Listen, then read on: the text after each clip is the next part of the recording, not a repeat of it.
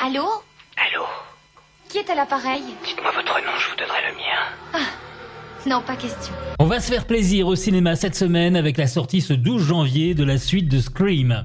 Grand classique du cinéma d'horreur, la version originale était sortie en 1990, réalisé par Wes Craven, il fait partie de la collection de quatre films. Scream était devenu culte dans les années 90 avec plus de 2 millions d'entrées en France, rien que ça.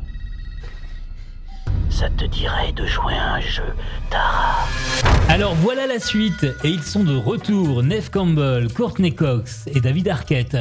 25 ans après que la paisible ville de Woodsboro a été frappée par une série de meurtres violents, un nouveau tueur prend le masque de Ghostface et prend pour cible un groupe d'adolescents. Il est déterminé à faire ressurgir les sombres secrets du passé. Ça recommence.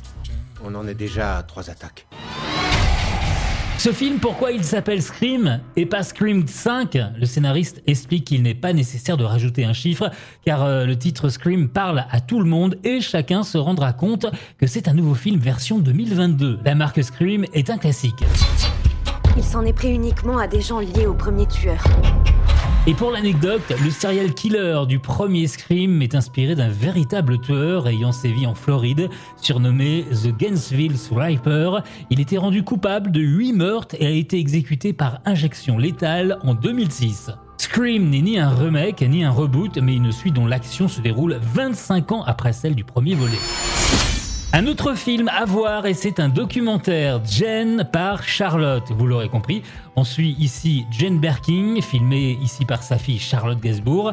Face à la caméra, la glace se brise pour faire émerger un échange inédit sur plusieurs années qui efface peu à peu les deux artistes et les met à nu dans une conversation intime, inédite et universelle pour laisser apparaître une mère face à une fille, Jen et Charlotte. On a toutes les deux une pudeur l'une en face de l'autre et je sais pas d'où elle sort. Ce documentaire est une façon pour euh, Charlotte Gainsbourg de se rapprocher de sa mère. Leur relation avait été euh, mise à mal par euh, la mort en 2013 de Kate Berry fille de Jen et demi-sœur de Charlotte.